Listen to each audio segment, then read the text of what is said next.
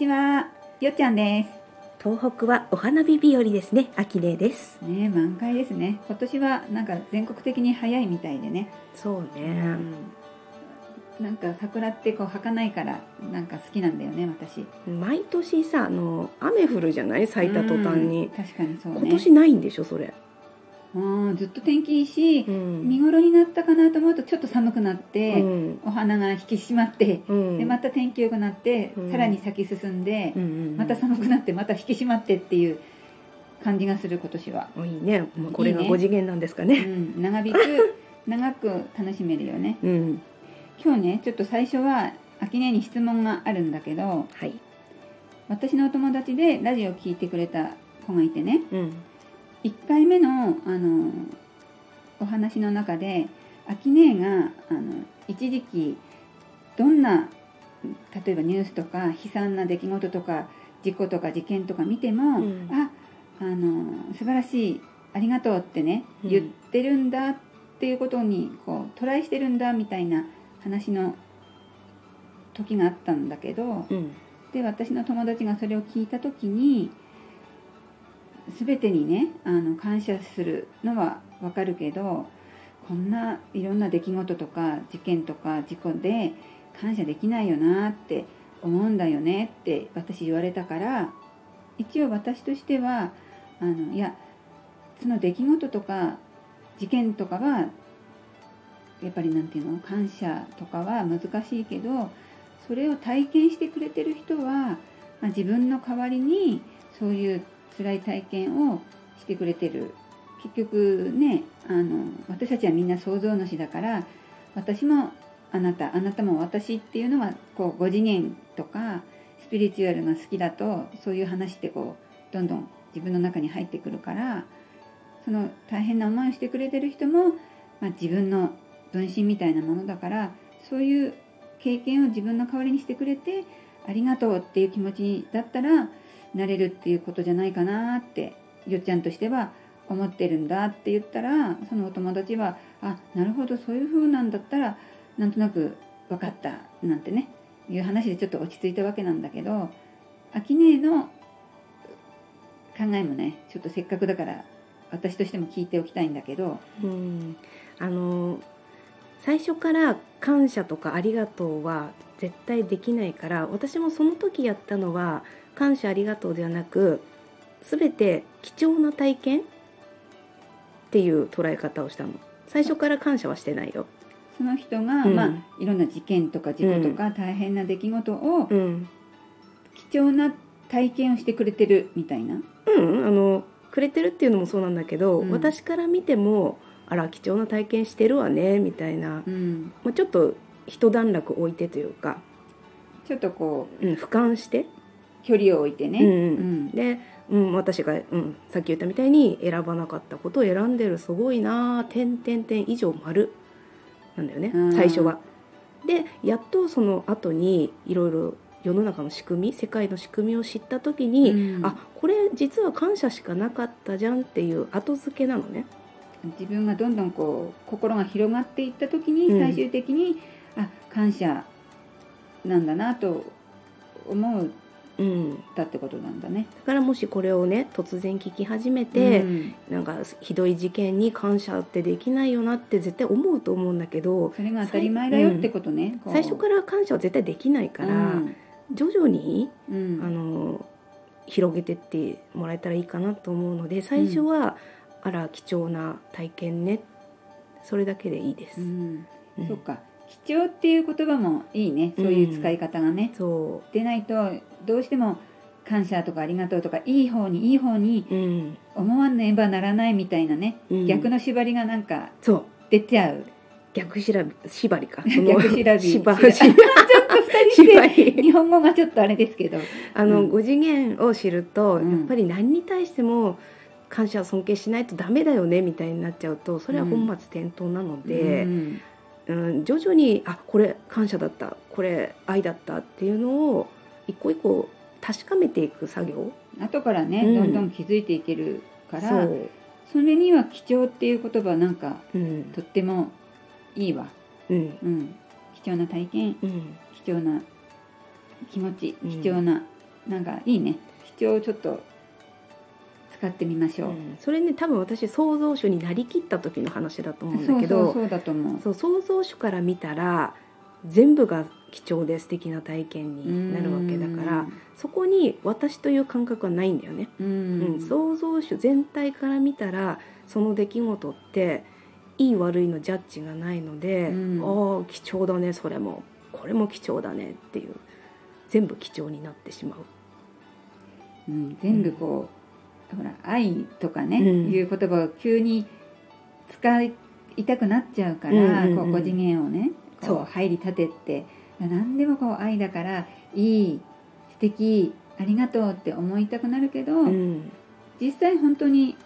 もう想像の島で行っちゃえば、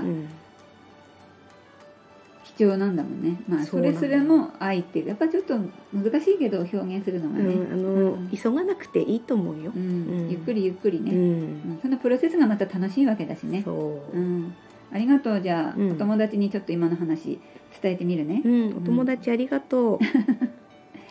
ね、こういう何か質問あったらぜひ他にもコメントいただけたら嬉しいです、じゃあ今日のテーマとしては、二極化のさらなる先というね、テーマにしてみました、今よく言うじゃない、なんか二極化って聞かない、そうだね、電車に乗り遅れるとか扉が閉まるとか、もう違う方には乗れなくなっちゃうから今だったら乗り換えできますよとかね、興味ある単語じゃないかなと思ったんだけど、ね、その後どうなるのかなっていうのが、今日のテーマなんだよね、その後は自分の信じた世界が広がる。今までももちろん信じた世界なんだけど、今までのはちょっと半信半疑というか、私が選んでないけど世の中では嫌なことが起きているみたいな捉え方もあったと思うのね、でもこれからはその先は自分が信じたまま現実化するので、いかに自分の思考がご機嫌であるかによって、嫌なことも多分見えるのね。そのご機嫌具合が下がってしまったら生きてれば上がったり下がったりするよね。そう、別れた先が絶対的な幸福かって言われたら、私にはコントロールできることではないので、私の世界は楽しいけどあなたまで楽しくする方法は私は知らない、みんな自分の世界は自分が作ってるから、そう人に頼ることもできないし、人をやってあげることもできないしってことだよね、そうだ。誰か信じる先生についていくのもいいけど、そのついてって二極化つきました、その先はその先生にもどうにもできない、自分の思考が作る世界だから、じゃあ二極化までは、その先生の通りにいける人もやっぱりいる、ご機嫌の使い方みたいなね、それはいい。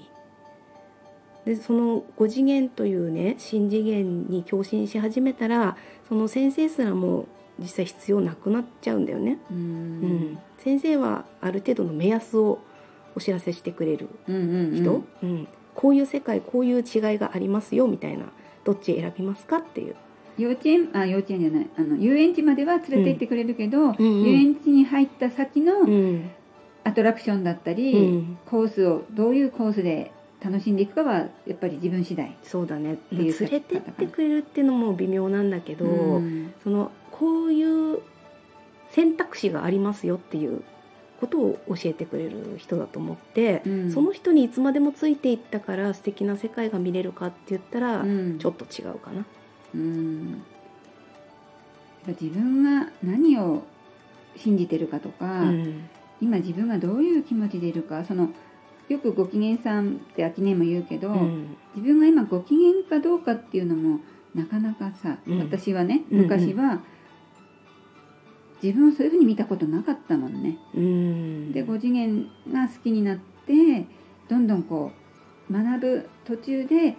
自分の気持ちって大事なんだなって分かってくるから、常にこう自分って今ご機嫌だなとか、